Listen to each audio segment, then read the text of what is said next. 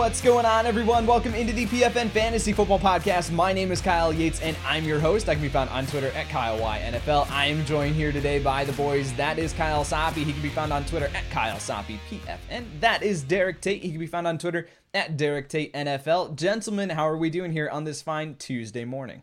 Doing good, and you you stuck the landing there on the day of the week, so we're off to a great start. We're flying into week five. We've we've hit our stride here. I like where we're headed. We're in October. It's sweater season. Like we're we're coming up upon where football feels just about right. Derek, how are you? Some of us have hit our stride. I am still hanging on by a thread in some of my leagues. Some of my takes feeling pretty good about. Some of them not so much, but we're, we're progressing. We're moving along. So, Sure. uh, and we did get the day right. The dismount was perfect. Perfect 10 out of 10 on the start of the podcast. Let's do this. Uh, sweater season for you, Sappy. Uh, it is 84 degrees here in Michigan today. So I don't know what is going on here, but I would absolutely love to have sweater season. But I'm still rocking t-shirt and shorts over here because it's 84 degrees. Also, I will say I was thrown off. I did get the day right here, but I was thrown off because earlier today I told my son or my wife asked my son. She's like, "Do you know that it is Tuesday?" He's five years old. She's like, "Do you know that it's Tuesday?" He's getting into a very arrogant phase and stage right now where he's like, "Yeah, I know." Like, yeah, Duh. I know. Duh. And so I tried to throw him off. I was like, Landon, did you know that it's Wednesday today? And he was like, yeah. Right after that. So Got him. Got him. So got him. But then also it threw off my brain of like, wait, actually, Sure. what day is it? So hey, I got it right here on the podcast. That's what counts. Let's get into some fantasy football talk here, gentlemen. We got Cooper Kupp returning to the field, most likely, as we are recording this here on Tuesday morning. We do not have official clarity on that, but most likely Cooper Kupp returning to the field here for practice here, coming off of IR. What in the world do we do now with fantasy football's greatest superstar, Puka Nacua, as we have Cooper Kupp returning to the field? Sapi, I will start here with you. I think it's a little bit tricky because you're not going to catch anybody sleeping here. It's not like, oh yeah, nobody knows the greatest receiver in fantasy football is coming back to fantasy. I should get rid of Puka before anybody has any idea what's going on. Sell him as the top five guy. So it's a little murky there, in that you you can't really leverage what's going on. I guess there's going to be, and we'll see this with the Jonathan Taylor stuff too, that there's some uncertainty around Cooper Kupp, right? I mean, nobody thinks he's going to come back and be the target monster, the all-time great that he was right away, initially at least. Maybe with time. So I, I'm treating Puka kind of the same way I'm treating Christian Kirk, more of like a the wide receiver two in an offense that I kind of think can move the ball. Christian Kirk, obviously, in theory, behind Calvin Ridley, he's produced ahead of him, but I still think he's the number two in that offense. So that's kind of where he settles for me. Not the wide receiver two like a Jaylen Waddle, where it's a top 12 kind of guy, but to me, he's he's shown that he can earn targets at this rate. Why wouldn't he be a fantasy starter if not a superstar, but a starter still for me? Derek, you predicted uh, and you went out on a limb saying Puka Nacua top 25 wide receiver rest of season uh, after week one. And Sapi and I kind of balked at that, but you did. got that right. And so I'm going to turn to you. What do we do with Puka Nacua now? I'm not going to say I got it right yet. We have to wait and see what he looks like in this offense. But I will say that once upon a time, this offense was able to sustain two pass catchers, even three if you include Brandin Cooks once upon a time with Jared Goff. But I believe that, you know, Cooper Kupp is going to be the alpha in the room, duh. But then, yeah, Puka Nacua is going to slide right in and kind of that Robert Woodsy type of role. And I think he's still going to see consistent volume on a weekly basis with how much the Los Angeles Rams are throwing the football in 2023.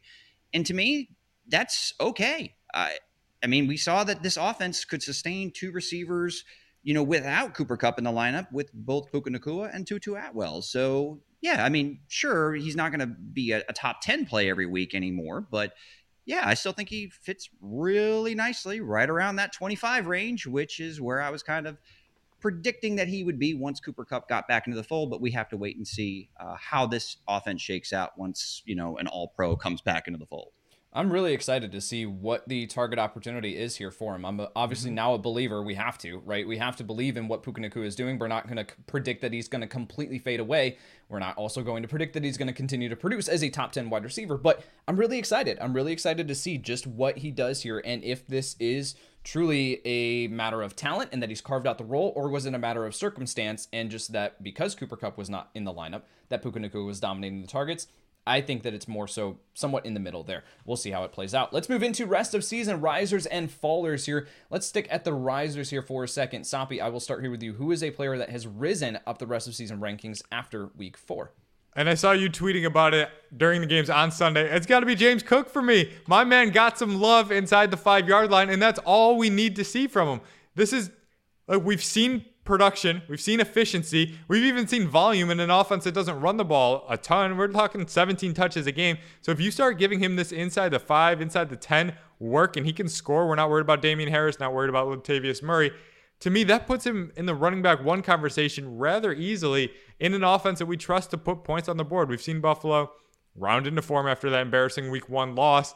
I, tell me otherwise. Why isn't he a running back one moving forward if this role is his, given what we saw in week four?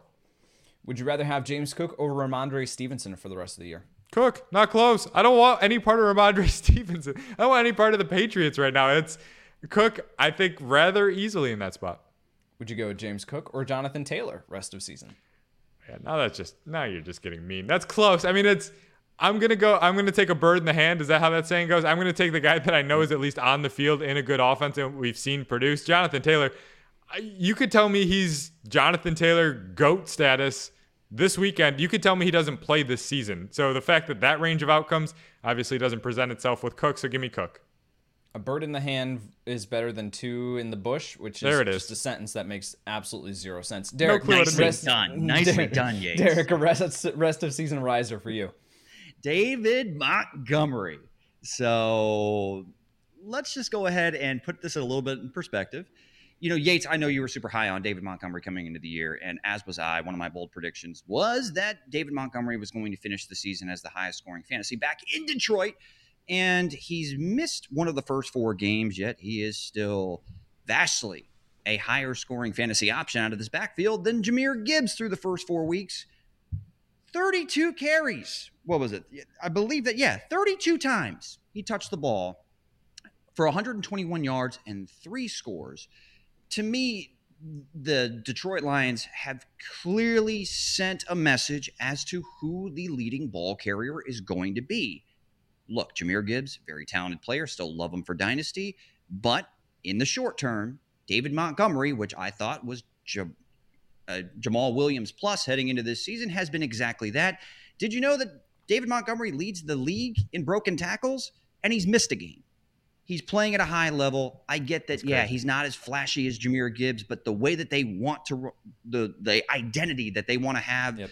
being physical up front, they want a you know a a more physical back to be their leading ball carrier, and that is exactly what David Montgomery has been in three out of the first four games this season, including Week Four's masterpiece of a performance.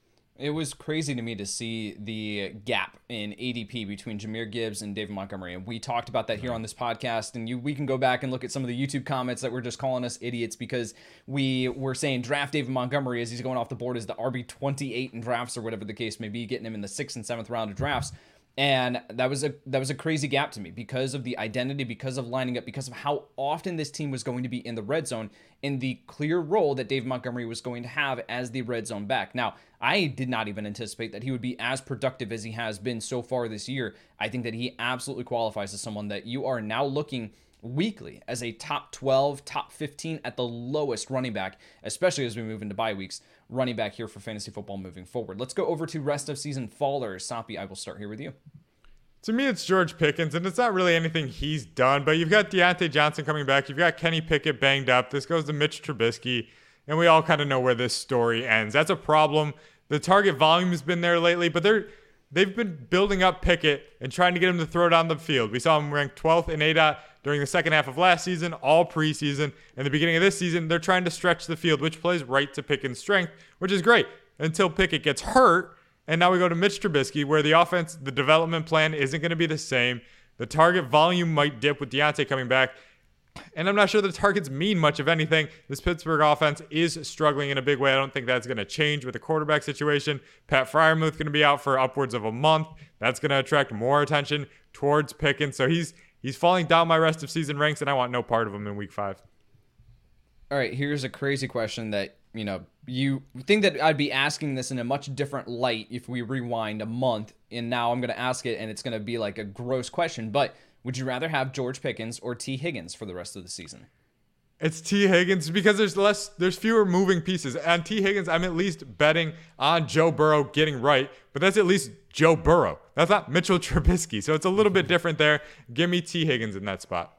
You would think that, yeah, again, rewind a month. You would think that I'd be asking that question in a positive be, light, in yeah. a positive way. Like we're deciding between two top ten wide receivers for fantasy. No, these guys are like outside the top thirty at this point. Derek, rest of season faller number one for you. We already kind of mentioned his name, Rhamondre Stevenson. Yeah. I mean, this guy was being drafted in the second round in a lot of fantasy drafts, second, third, kind of that running back dead zone that we talked about. And all of my concerns about Rhamondre Stevenson have kind of come to the forefront in the first month of the season. And really, this offense not producing a lot of scoring opportunities, that's not a big surprise. And the fact that Mac Jones got the hook in week number four and we saw a Bailey Zappe appearance, that gives you a little bit of instability at the quarterback position, which I, I mm-hmm. don't see a lot of positive signs that the New England Patriots offense is going to get right this season. But really, it has a lot to do with Rhamondre Stevenson's just lack of efficiency. I mean, every single contest this year, this season, he's failed to, you know, average more than three and a half yards per clip. I mean, and the thing that was kind of his saving grace, Soppy, was his pass catching floor that we thought because he caught 69 passes last year. But Zeke has caught just as many passes as Stevenson over the last two games, and they're pseudo kind of splitting work. And even with so the volume isn't there as much as I want it to be, and the scoring opportunities certainly aren't there with this New England offense. There's just a whole lot of concerns, a whole lot of concerns, and it doesn't look like the answers are you know, present as far as how they're going to get right on the offensive side of the football. So Rhamondre Stevenson, who was right around that running back 15 range on a weekly basis, I think he falls outside of the top 24 moving forward. I have plenty of misses, and trust me, we talk about those here on this podcast. But Rhamondre Stevenson, my strategy of avoiding the New England Patriots backfield for fantasy football Profitable. has worked out very well over the previous 10 years. It did not work out well last year. Over the previous 10 years, it's worked out fantastic, and it looks to be the case here again this year. Let's move into some running back trade targets here, fellas. Let's talk about some players that we are going to look to acquire or trade away here in our fantasy football leagues going into week five. Soppy, I will start here with you. Who is your number one running back to buy? Okay, so I made no bones about it this preseason that I was all in on Trevor Lawrence in the passing game of the Jacksonville Really? Jaguars. Yeah, yeah, go figure. Not looking so good. Not good. Not a good first month for your guy here. They're in London still trying to figure that stuff out. But the running game looks just fine to me. Travis Etienne, 69 carries through four weeks. That's more than double what he had at this point. A season ago, he's averaging more than a target per game, ahead of his pace from last season. They're using him all over the place. Trevor Lawrence dialing back the 80 or the ADP, the A dot a little bit, which is hurting my guy Calvin Ridley. But it's helping Travis Etienne to get those consistent looks, the consistent volume on the running game. And you know how these teams script the first few plays of every game. It was ETN run, ETN run, ETN target to start week four. I think this might be a low octane offense. I don't want to admit that, and I I'm as stubborn as anybody, so I'm sticking with this pass game is going to bounce back. But ETN very much involved, a top ten guy for me moving forward. the thing that we chase for acquiring players in fantasy football is opportunity. We do not mm-hmm. chase after touchdown production and inflated touchdown production. Maybe we'll talk about a running back here that has dramatically inflated touchdown mm-hmm. production. Just maybe. Maybe we'll talk about him. You look at Travis Etienne over the previous two weeks, 24 opportunities, and opportunities are carries and targets combined. And then in week four, 23 opportunities here. 24 and 23 opportunities the previous two games. Has not really popped, though, because he has not found the end zone since week one. So Travis Etienne, a perfect opportunity to go buy low because the opportunities are there. That signals that regression, positive regression, will happen as we move throughout the rest of mm-hmm. the year. I do like the call here for Travis Etienne. Derek, let's go number one running back to buy. Where are we going? Let's go buy low, and I'm going to go to a, a Ford lot, Jerome Ford. And hear me out. I know that the Cleveland Browns offense has looked rough over the last two weeks, and Jerome Ford has not, you know, been super hyper efficient when with an expanded role with Nick Chubb out of the lineup over the last two weeks. I, I, want to give a little bit of context though. The Tennessee Titans don't allow rushing or running backs to go off on a weekly basis. They're very stout against opposing rushing attacks. That's who we played in week three. Then in week four, you had a rookie quarterback, Dorian Thompson Robinson, starting, getting his first NFL start against a stingy Baltimore defense that was probably playing with a chip on their shoulder after getting upset against the Indianapolis Colts in week number three. So it was just, you, you want to throw out week four almost. What's encouraging, though, is Jerome Ford has still been the leading ball carrier. This team still wants to run the football. They're going to probably get Deshaun Watson back after their bye week. And, you know, right now they're heading into their bye. So that's something where Jerome Ford, you know, hasn't really produced. You know, I know he found the end zone twice against the Titans, but last week was a complete dud. There are carries going to Kareem Hunt. There are carries going to Pierre Strong, but you know, Jerome Ford has eight broken tackles. That actually ranks fifth in the NFL, and he only has 50 carries so far this season. This team still wants to run the football. I do believe he is the most talented back in this backfield. Eventually, the talent will rise to the top. Jerome Ford has still been able to find the end zone, even though the efficiency hasn't been there quite yet. I do think they get right after the bye week. And I think Ford presents a very nice buy low opportunity. Uh, and I expect his role to expand moving on for the rest of the season. One of the big advantages that we have yet to talk about so far this year in fantasy football and trade conversations and all that sort of stuff, because we haven't had to, is bye weeks and acquiring players after their bye is behind them, because that gives you a massive advantage to be able to send away a player who has yet to have their bye week and go acquire a player that has their bye week behind them. You get an extra game. You get an extra game from that player. And the casual fantasy manager is not thinking about that. So I will say, Jerome Ford, I do like the call. Tennessee, Baltimore, I'm really like, and Tennessee he produced, right? But Tennessee, Baltimore, like I'm kind of throwing those games out the window for the various reasons that you talked about. Bye week here, and then you also do have San Francisco this next uh, in week six after that. So maybe this is a situation where you circle the name Jerome Ford and then you come back in week six and you go acquire him. Like that's something that I think you can consider too, because at that point the buy will be behind him and he might not produce as a top 24 running back. So you might be able to buy even lower than that case. Derek, do you have anything to add? Yeah, there? yeah. One more thing about those two matchups that he just had. Uh, there, he actually leads the league in running backs that have been tackled for a loss. I think a lot of that has to do with some of those efficiency issues, some of those matchups that they had. So I think it's a really good buy low window for Jerome Ford. I still believe in him as a talent. I yep. still see the pop when he gets the ball in his hands. I'm, I'm a believer in Jerome Ford. I just think it presents a nice window, them heading into their buy, and you can get yourself, I think, a lead back in a run heavy offense. Um, for the rest of the season at, at, a pretty reasonable price. Weeks 15 and 16 as well, Chicago and Houston in the mm-hmm. fantasy playoffs. Those are matchups that you are going to want to get Jerome Ford into your starting lineup for. Soppy, let's move over to number one running back to sell. I figured we would be talking about this player. Let's talk about him. All right, I'm a man of the people. I will fall on this sword for the two of you and everybody else here because somebody's got to say his name. I said his name last week. Look like an idiot. I said Josh Kelly over De'Von Achane in week four. That could not have been more wrong. Maybe it turns out Josh Kelley just isn't any anywhere near good enough to put in that sentence. So, you know, egg on my face there. But the point remains on Achane. He went off again.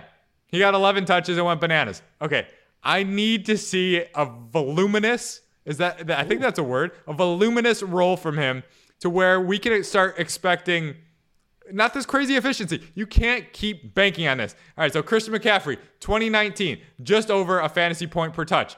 Yates, Derek, you guys are my age, ballpark my age. LaDainian Tomlinson, 2006, his best season, 1.1 fantasy points per touch. What do you think Achane is at right now? It's got to be something like 4.5 or something like that. 1.83. So he's basically All 70% right. better than the best fantasy season from arguably the best fantasy asset of all time. Do we think he's 70% better on a per touch basis than LaDainian Tomlinson? No. So I understand that it's only three weeks, that it's small sample size, all that stuff. It's going to rubber band back. This is still a pass first offense. Raheem Mostert, I understand he had the bad week four. It is what it is. Seven carries for nine yards. They got the brakes beat off him by Buffalo. It happens. He's still a committee back, in my opinion. I don't think he's getting upwards of 16 to 20 touches on a weekly basis. And so once this efficiency begins to dip, to normalize even to Hall of Fame status. Like if he falls to Hall of Fame Hall of Fame status, you understand? He has to fall to that level. Then I think you can cashing in that chip just makes too much sense right now, in my opinion. All right, Derek, go ahead. So Sappy, when we talked about De'Von eh, De'Von Achane, made sure I say his name correctly. I know, me too. Uh, I said that I would not be surprised if Achane is efficient with eight to 14 touches. How many touches Fair. did he see in week four? 11. And it was 120 Oh. yards and two touchdowns. So I under like look, eh, I didn't predict two touchdowns. That's why I ranked him at running back 24. If I was that bullish, I would have had him inside my top 10. I didn't. But I accurately predicted his involvement and he produced because he's an efficient back. Now, look, man, I, I, just, I don't get it. He's he's first in running ya- running back yards per attempt for backs after contact for players that have seen more than 20 plus carries. So this isn't just like, you know, him popping one or two big runs. He's seen what 27 carries on the season and he's still averaging what like 11 yards a, a clip. I get that that's not Well, going to maintain. It's going to come back down. But uh, he, you're talking you've been banging the drum about getting pieces of, you know, yeah, no, you're right. offenses all season long with James Cook and Isaiah Pacheco and Yeah, man. I mean, we saw in week two. I mean, Mostert didn't just have a bad week; he fumbled twice in week four. So, know. is there any loyalty that's going to say, "Oh, well, Mostert's still the guy," and you know, Achane's going to be second fiddle? I think we're going to continue to see his role expand moving forward because he's the most dynamic and you know highly efficient back in this you know high-powered Miami offense. I just, oh, I, Soppy, Put a- put a rank on what's Soppy, what's the line? What's the line where you trade him away? Because I don't think that you're saying like this i- he's not going to continue to produce. Of course. But it's what's the line where you're willing to send him away? Is that you're trading De'Von Achane for James Conner?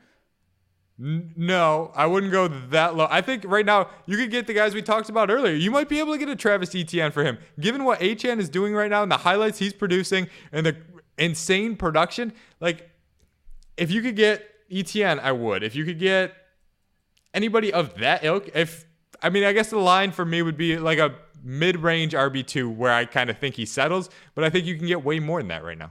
Would you go De'Von Achane? Would you uh, De'Von Achane or Alvin Kamara? 13, 13, 13 catches for 33 yards. I think I cautiously would. Nah, I think they're pretty similar because I don't think you're gonna see a. T- I yeah. I mean, I think that's the right range. I would go Achane barely because I'm worried about Jamaal Williams taking away from Kamara's touchdown equity, and if I'm gonna have concerns about Achane and his scoring equity in close and things like that, then I have to carry that over. But you're in the right ballpark. All right, let's keep moving here, Derek. Let's send it back over to you. Number one running back to sell. Well, the Chicago Bears offense made an appearance this season. How That's about it? nice, right? yeah, let's Who do this. Can, can they just play the Denver Broncos every week? Um, so, Khalil Herbert. To me, this feels like an easy sell high moment for Khalil Herbert. I love what I saw from him last week. You know, he thoroughly outplayed Roschon Johnson. It was what I expected to start the season from Khalil Herbert, to be honest with you. I mean, it was, it did not, he saw five targets in the passing game, four receptions, also caught a touchdown pass and, and rushed for over 100 yards on 18 carries. This offense looked right against a defense that obviously is having all kinds of issues right now. But unfortunately, they're not going to play the Denver Broncos uh, again this season. This week, they're going to be playing Washington. So, could we go back to seeing somewhere like sub 10 carries if this offense struggles to move the ball against the Commanders? We could. You know, the first three weeks were were pretty rough uh, for Khalil Herbert, to say the very least. So, I think this presents a very nice sell high window to get out of this Bears backfield. Sure, you can say, okay, well, you know, I'm encouraged. I want to see more. Okay, if you want to see more of the Bears offense, that's fine. But No. I think it just presents a nice opportunity to go ahead and get out of this offense. Uh, see more of the Bears. I want to see more of the Bears offense. Said no human on earth ever. Wow. Uh, would you go Khalil Herbert or Alexander Mattison for the rest of the year? There's cases to be made on either side of that. Sure. I mean, I, I've been encouraged by what I've seen from Alexander Mattison over the last two weeks, as opposed to just one big game from Khalil Herbert against the league's worst defense. So I'll actually go with Alexander Mattison, even though Cam Akers had himself a, a little bit of an efficient debut in a Vikings uniform, but I'll go with Alexander Mattison. It's crazy what Alexander Mattison can do when he's not facing the Philadelphia Eagles defense and the Tampa Bay Buccaneers run defense to start the year. Uh, gentlemen, the NFL season keeps rolling, which means that we get to talk about some really cool, exciting new exclusive offers. Underdog Fantasy is now offering new customers that sign up with the promo code PFN, or you can click the link in your description, a deposit match up to $500 through October 4th. Just one more day to take advantage of this one, plus a mystery pick'em special in the pick'em lobby to use right from the start. All you have to do is click the link in your podcast or show description, sign up, make your first deposit for access, and you will find the special player that you got right there in the pick'em lobby. I think you're going to want to take advantage of that. Oh, yeah. So sign up now with the code PFN and take advantage of this ridiculously awesome offer today. Let's move into wide receiver trade targets here, Soppy. I will send it to you. Number one wide receiver to buy. Yeah, give me some Terry McLaurin. I mean, listen, you mentioned the schedule a few just a minute ago for Mattison, and it's been brutal for McLaurin. Like he, the past few weeks, he's had to go through the Broncos, which I get the Broncos defense.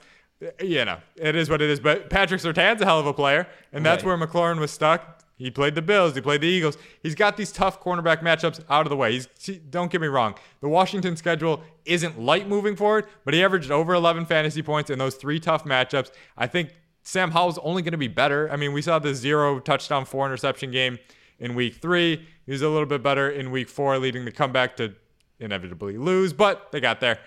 I think McLaurin's best days are ahead of him. He, don't get me wrong, he's still a big name but I think you can get a little bit of a discount here because the numbers aren't quite to what you would have projected for him coming into the season. So McLaurin, still like a fringe top 15 guy for me, and I don't think he's going to cost you that in the trade market right now. We talked about the Washington wide receiver situation on the waiver wire podcast just yesterday, talking about Curtis Samuel and looking at the next four matchups, right? We talked about the matchups to begin the year, but the next four matchups for Washington are Chicago, Atlanta, New York Giants, which good night after last night. Oh I think my. that that's a matchup that we're going to be wanting to target. And then the Philadelphia Eagles again, which he just went 10 targets for eight receptions, 86 yards. So those next four matchups are really, really favorable for Terry McLaurin. I think there's the opportunity to buy low on him. Derek, I do see that you want to say something here about Terry Well, I was McLaurin. just curious. Sapi, are you concerned at all that there's actually three receivers that have seen north of 20 targets in this offense? I mean, Curtis Samuel has been a little bit more involved than I thought. Dotson has just one fewer target than McLaurin on the entire season. So, is there any concerns about this just being a not receiver by committee, but just to, like a lot of mouths to feed, and and McLaurin not being the having the dominant target share that we've seen in the past? There's some thought there. I mean, it's two big target games and two tar- two down target games for Dotson. I maybe it stems from me just not being a Curtis Samuel guy. Like I don't think he's a target earner. I think he's more of a gadgety, work things out, flex screens, like get. I, I'm not worried about him subtracting from McLaurin's bottom line. And listen, we've seen it even with those numbers you just gave us. Over 11 points a game against these three tough defenses. So as the defenses lighten, he's going to be open more, I would think. So yeah, I'm I'm in on him. I just looking at it right now, have him just over Puka the rest of the way for uh for reference. All right, Derek, let's send it to you. Number one wide receiver to buy. This one's pretty easy. Chris Olave. I was really high on Chris Olave this past week, and he put up a dud against the Tampa Bay Buccaneers. It was the first time all season where an opposing number one wide receiver did not go over 100 yards and go off against the Bucs secondary. So I think a lot of that had to do with Derek Carr, though. Derek yes. Carr did not look right. There were multiple throws down the field where Olave popped open and those vertical throws down the field just weren't there. I think that shoulder injury bothered Derek Carr a little bit more than we would like to admit. But Olave still fifth in air yards. He still has a 27% target share. If anybody is panicking on Chris Olave, please go out and get him. I think Derek Carr will eventually get healthy. And if he continues to struggle, then we may see Jameis Winston, who has no problem Which chucking the ball deep to double, double or triple coverage. So better days are ahead for Chris Olave. I absolutely loved seeing Jameis Winston come in and immediately throw an interception. and I did have the thought, I mean, he finished 0 for 0 for 1 with 0 yards and one interception. Like that was his stat line. So I did have the thought. I was like there were some people that thought that Jameis Winston was going to start this week. They probably did not make the change in their starting fantasy football lineup if they did plug in Jameis Winston and he ended he got them negative points uh, if they just left him in their starting lineup. I did have that thought. Um Derek, Puka Nacua for Chris Olave. With Cooper Kupp coming back, are you oh making God. that trade? If are you shipping away Puka Nacua to go get Chris Olave? Yeah, I mean, I, I have Nacua just inside my top 24 for the rest of the season, and then I have Olave inside my top 12. So, yes. Pretty easy decision there. All right, Soppy, let's send it over to you. Number one wide receiver to sell.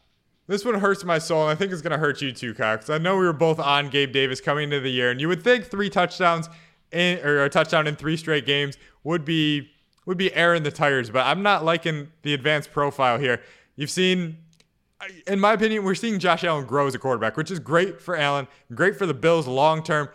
I have my worries about Gabe Davis when it comes to fantasy. The ADOT's down over 18% this year from last for Josh Allen. He's completing a high percentage of his passes, but that's because they're not traveling downfield, which is where Gabe Davis makes his money.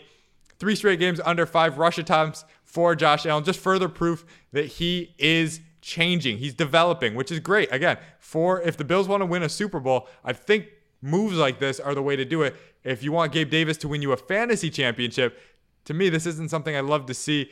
No more than four targets in three or four games this year. It's a problem. He isn't developing into the consistent target earner that we thought he would. And if this offense is trending away from deep shots instead of toward it, I think now now might be your might be peak value for Gabe Davis in 2023 there were a ton of people that were definitely torn on what to do with Gabe Davis this year. So this is a situation where like if you just look at the production and the role and the external metrics and everything that you just mentioned, it's like yeah, you ship off Gabe Davis. However, the value that what he's doing and the name recognition and people that are like, I've yeah. been burned by Gabe Davis before. Yeah. I'm not going to go out there and pay top dollar for him. So that I want to find that line of like where we ship Gabe Davis off and where we're comfortable doing that. Would okay. you ship off Gabe Davis for Tee Higgins this year? Yep. Yeah, I would take would Tee go, Higgins. I'll bet on that. All right. Would you go Gabe Davis or Diontae Johnson coming off of IR here soon? I want more information on Pickett before I'm doing that. I'm not trading for anything attached to Pittsburgh until we know Pickett is back sooner than later, which it doesn't really sound great. That's a uh, that, yeah, yeah. I, I, I, agree with that one. Uh, Gabe Davis or Jakobi Meyers here is the last. Come one. on, I knew that was. I was. I could not have been more confident that you were going to throw his name in there. I'm going Jakobi Meyers. Trade Gabe Davis for Jakobi Meyers right meow and do it. Do it fast. All right, Derek, your number one wide receiver to sell. Where are we going? I'm not buying a resurgence for Courtland Sutton quite yet. Very encouraged by what we've seen. Three touchdowns in the first four weeks certainly has been better than I expected heading into this season, but I'm still trying to read through the lines. I mean, there's been two games where he only had five targets and he found the end zone in both of those contests. Both of those contests were weeks that he posted fewer than 35 receiving yards. Uh, the, the touchdown production I think is you know going to be volatile. I don't think he's going to continue to score you know three out of four games. So and, and not to mention this Denver offense, while they pulled off a miraculous comeback against the Chicago Bears, and they they will be throwing the ball because it looks like their defense is going to put mm-hmm. them a, in a hole right. every single week. Um, you know, Courtland Sutton still only saw five targets last week. So I, I'm I'm willing to sell high on Courtland Sutton just because I don't believe that we're going to see this continue as far as his his touchdown production. That's another one with Gabe Davis where it's like the production and then the name value and the previous history from a fantasy perspective. You're probably not going to be able to fetch top dollar. So I do want to find that line with Sutton as well. Would you go Courtland Sutton or Michael Thomas the rest of the way? Michael Thomas. Would you go Courtland Sutton or Drake London the rest of the way? Oh, oh no. Gotta be Sutton. Come on. Come on. Oh no. I'll go Sutton. Yeah. Because at least they throw the ball. That's yep, that's fair. Uh, would you go Courtland Sutton here or Jordan Addison the rest of the way? Jordan Addison. All right. Let's move into some quarterback and tight end trade targets here. Soppe, I will send it to you. Your number one quarterback to buy.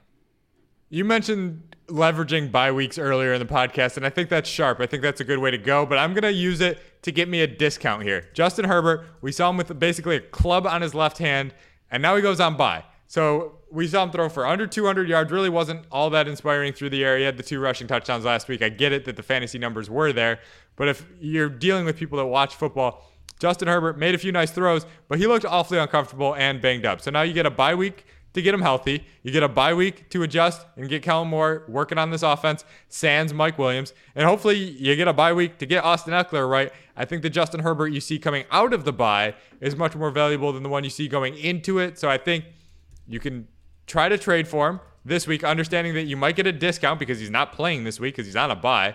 So if that is the thought process, maybe if the Justin Herbert manager is one in three, they're panicking, they're scrambling, and they don't have a quarterback now. You can get them at a discount. Embrace that discount. Plug in whoever you want for this week. If you get a Jordan Love or somebody like that, and move on, get past this week. Herbert, you're playing the long game, not the short game to win fantasy titles. All right, Derek, let's send it over to you. Your number one quarterback to buy. I was really high on him coming into this season. I was a believer in what I saw in his five starts last year, and that's the quarterback for the San Francisco 49ers, Mr. Brock Purdy himself. And he's been pretty good. There's a pun there for you. I got you. Look, he leads the league in air yards per attempt. Would you have guessed that from Brock Purdy no. through the first four weeks of the season? To me, that's crazy. And he's among the league leaders in pocket time, which is simply the average time it takes him to throw the ball or getting pressure at 2.3 seconds that's just a tenth of a second slower than Tua Tagovailoa, who gets the ball out of his hands very quickly. He's in command of this offense. He clearly understands how to operate this Shanahan system, and the fantasy production has been there. I mean, it's been five touchdown passes, two rushing touchdowns as well. And then, you know, every like three out of the four weeks, he's scored more than 20 fantasy points. I, I just, you know, I understand why people aren't like going aggressively at Brock Purdy and, and ranking him in their top 10, but he feels like such a safe option that gives you that weekly floor that you can count on in an explosive offense. And he's been without Brandon Aiyuk for a game, and this yep. this this offense is humming through the first month of the season. So I'm I'm fully on board with Brock Purdy being you know a, a fringe top QB one uh, for the rest of the season one of the situations that I do have, I like, I don't know the answer to, so I want to throw it out to you guys. Would you rather have Brock Purdy or Joe Burrow for the rest of the season? Like, Burrow at some point has to bounce back, right? We cannot continue to get this from Joe Burrow for the rest of the year. So if there's an opportunity to buy low, then I'm willing to do that. However, I can't absorb the risk of acquiring Joe Burrow and then plugging him into my starting lineup over the next two weeks and taking losses in my fantasy matchups because he just is not getting it done. So I just don't know what to do with this. Derek, I'll start here with you since you brought up Brock Purdy. Would you rather have Brock Purdy or Joe Burrow for the rest of the year? Purdy gives you a more reliable floor right now. I, of course, Burrow has a way higher ceiling, but Burrow isn't right right now. And eh, like you said, I mean, what was it like? He's had three performances out of four weeks where he's failed to score what ten fantasy points. Like, I rough. get it. Joe Burrow is an MVP candidate when he's right, but he's not right right now. And throw in the fact that we don't know if Tee Higgins is going to be available. He's going to have to rely on, you know, obviously Ja'Marr Chase, but Tyler Boyd as his number two. I mean, is this offense really going to be able to operate at full strength to return on that value that in that ceiling that we know and we've seen from Joe Burrow in the past, he doesn't look right. So right now, Brock Purdy sounds crazy. Joe Burrow finishing outside of the top 20 quarterbacks every single week so far this season from a fantasy standpoint. Soppe, what about that side for you, Brock Purdy or Joe Burrow? I'll go ahead and take the other side. I'll go Joe Burrow here. I mean, you want to know what gets you right? It could be Arizona and Seattle the next right. two weeks. So there, there is that. Tee Higgins, the injury is obviously a concern, but to me, this is more a roster construction question than anything. If you're trading away Joe Burrow, your team's probably one in three. You might be 0 and 4. You are struggling. And if I'm struggling, I'm probably not a high floor quarterback away from improving. So to me, I'm chasing the upside just given the where you likely are in the standings. If somehow you're Joe Burrow team is three and one, then by all means go for this because that means you're loaded elsewhere. You can take your 16, 17 points from Brock Purdy, right. and that that's plenty. That's fine. That's all you need from the position. But if you're struggling and trying to make up ground and your roster might not be as good as you'd hoped it had been, then you need to take some chances. And to me, Burrow offers the higher ceiling. Two favorable matchups coming. I would go that way, assuming that's your position. All right, let's keep moving here. Soppe, your number one tight end to buy. Where are we going?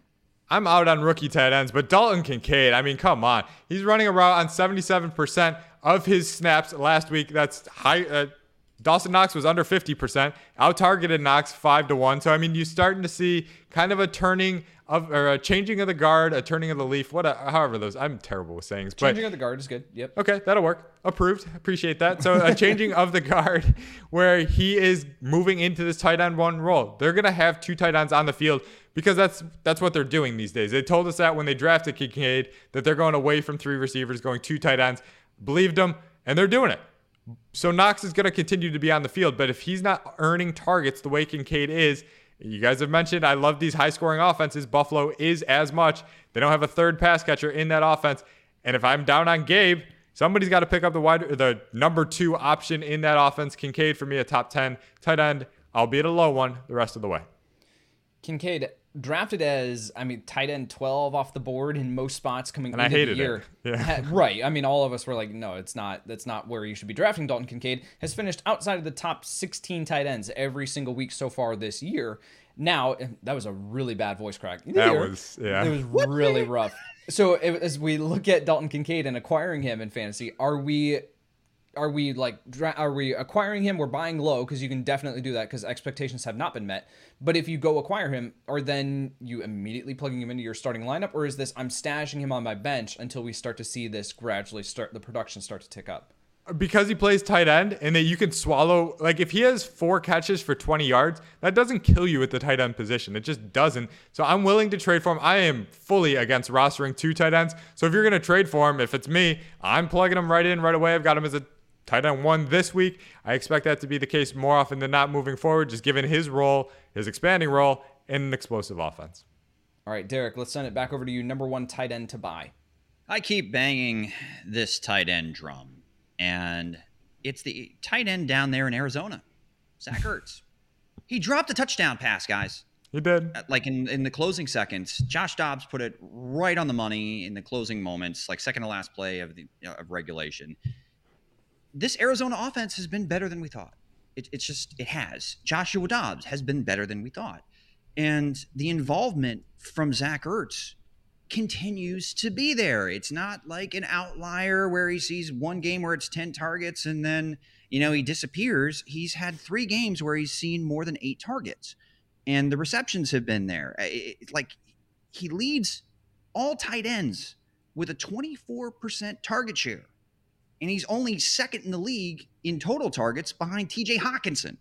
So, what are we doing here? Zach Ertz is, for me, a guy that you're going to be able to reliably put in your lineup in PPR formats.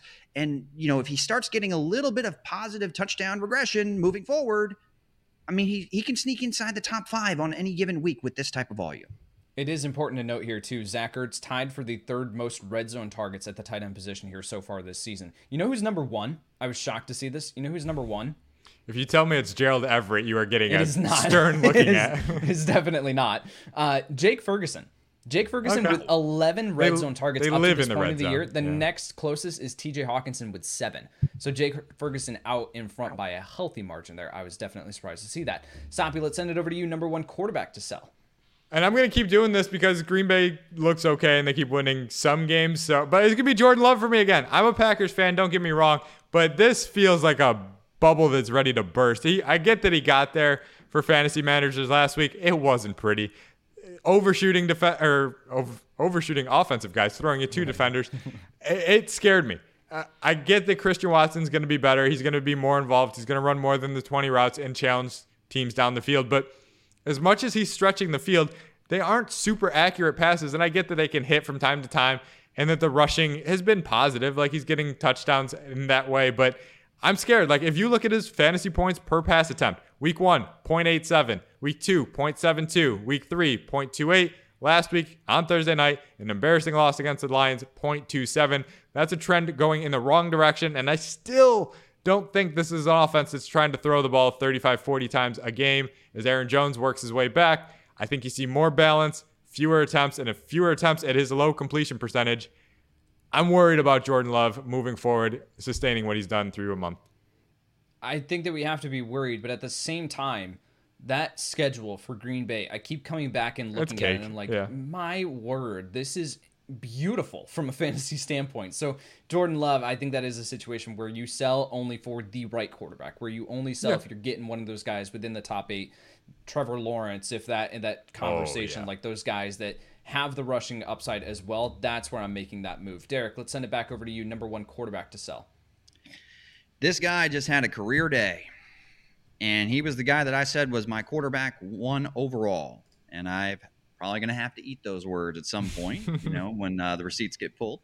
But for one week, Justin Fields looked the part. Yeah. The problem is, do I trust Luke Getsy? Do I trust that this offense is going to look like it did again moving forward um, when they're not playing the Denver Broncos? I can't definitively say that. So the fact that he threw for over 300 yards, four touchdown passes, that's awesome. So it gives me, it encourages me that possibly better days are ahead for Justin Fields. But if anybody believes in that ceiling, and like you said, invested in like Joe Burrow or another quarterback, if you can sell high on Justin Fields to get out of the Chicago passing offense, I would entertain it for the right price. I hope that Fields can build off of this. I don't trust Luke Getsy. I, we still didn't see essentially any designed quarterback runs. The rushing floor is what made me so high on Fields. And that hasn't been there through the first month of the season. Yep. So if I'm just relying on Justin Fields as a pure passer, I don't think that he has that top five ceiling. Sure, we saw it in week in week four against the worst defense in the league. If if he doesn't start getting involved more on the ground, if we don't see more designed quarterback runs, that's where I think Fields is more uh, around that, you know, eight to fifteen range on a weekly basis instead of being a guy that you know can sneak inside my top one to seven in the rankings and give you that quarterback one ceiling on a weekly basis because the rushing floor just has not been there from what we saw in 2022. I think that anyone who has rostered Justin Fields up to this point has witnessed the first three weeks, the disappointment, was ready to completely move on, and then see this big performance in week four, and they go, okay, yeah, completely. Like, if I can get rid of him, I'm sending out the trade offers. The thing that the other side of this that I will just say, let's let's pump the brakes maybe just a little bit is that in week five is Washington, which they're allowing 30 points per game or something like that. Like it's ridiculous. They're not a stout defense. So that is a situation where you can potentially look at Washington here as and Justin Fields as a, a solid start here again this week. And then week six, Minnesota, week seven, Las Vegas, week eight, the Los Angeles Chargers. Like those are really good matchups from a passing quarterback perspective. I agree though, we do need to see the rushing volume, the rushing opportunity tick back up in order for Justin Fields to get back into that top tier. That's just the other side of that conversation though that I didn't. No, I agree. out. I, I, I like that you pointed it out. I, I do have some concerns though that they're going to be able to hold up in protection this week against the Washington Commanders, but we'll see. It was certainly a great performance. I hope he builds off of it. the other side of that too, Teven Jenkins coming off of IR, one of their stout offensive linemen, which is something Yep. that could definitely help with that. We'll see. All right, let's fly through the tight end position here as far as players to sell because there's not really many noteworthy names that we even need to. If we've got again, we talk about this every week. If you've got a tight end that's actually producing, you're not looking to ship them off. So Sampi, I will start here with you. Who's the tight end that you're considering moving away from? Yeah, I mean, I'm not uh, moving away from's relative. I don't think anybody, I don't think there's a big trade market out there for Jonnu Smith, but six plus targets in three straight games. I get the encouragement, and we preach every week that you should just chase volume at the tight end position because it's so hard to find. It was Derek's whole Zach Ertz thing is that he's getting looks, and you can't, at a position where looks don't exist. If we didn't think this offense could sustain Kyle Pitts, what makes us think a veteran tight end and a tight end committee is going to be any better. I get that he produced 95 yards, six catches, all that good stuff. Looked fine in London, but come on. He's not a top 10 guy. I'm not sure he's a top 15 guy. I'm not even 100% sure he's the best tight end on his own team for fantasy moving forward. No, I, I'm not. I'm not falling into this trap. I will continue to stream the position and throw my darts elsewhere. I'm not banking on anything in that passing game. Period. You know who has the 12th most targets at the tight end position so far this season? I'm gonna say it's probably Jonnu Smith, and I'm kind of shocked Smith. he wasn't higher. Isn't that crazy? Uh, here we are. Here we are. Uh, Derek, let's send it back over to you. Number one tight end to sell. Feels like I'm selling every Chicago Bear this week. Not a bad strategy. no. Cole Kmet scored two touchdowns. I thought he played. I thought he played really well. Um, you know, seven catches, 85 yards, and two scores. That's a great day at the office. Um, problem is, is prior to that, he never topped 45 yards receiving in a given week. Um, so I just don't know if I see any sort of encore performance moving forward for Cole Kmet. Uh, again, I hope I'm wrong because I'm super high on Fields coming into the season. I'm just a little skeptical about uh, the the production that we saw through the air in week number four against the Denver Broncos. So for that being the case, you know Cole Kmet right now in, in PPR formats is the tight end three. Um, and a lot of it had to do with that monster week 27 point performance. So i'm not a, i'm not a believer in cole Kmet, uh, but certainly that, that production in week uh, in week four may be, may be able to entice somebody to make some sort of offer um, at the tight end position. Cole Kmet, tight end three, like you said, DJ Moore, the wide receiver, 13 and half PPR scoring through four weeks if you ask someone where DJ Moore ranks from a fantasy perspective through four weeks, they'd be like wide receiver 37 on the year or something like that. Nope, wide receiver 13 crazy the perception here of the Chicago Bears offense. We'll see if it can continue to bounce back in the right way. All right, that'll do it here for Trade Targets uh, podcast here heading into week five. Appreciate you guys dropping your knowledge here and the information here to help people continue to build some dominant fantasy football rosters here. Make sure if you have not done so, go over to pfnfantasy.com. That is where all of our written content lives. We are cranking out the content every single day here for you guys. Not only these two gentlemen here, but also Jason Katz, who's on our team here, and a fantastic team of fantasy football writers here as well, cranking out the content at pfnfantasy.com. Additionally, too, if you're listening to this, head over to youtube.com slash at pfnfantasy. You can find the podcast over there as well. The subscriber count continues to rise and rise. All right, that'll do it. For Derek Tate and Kyle Soppe, I'm Kyle Yates. Thanks for watching, and we'll see you next time.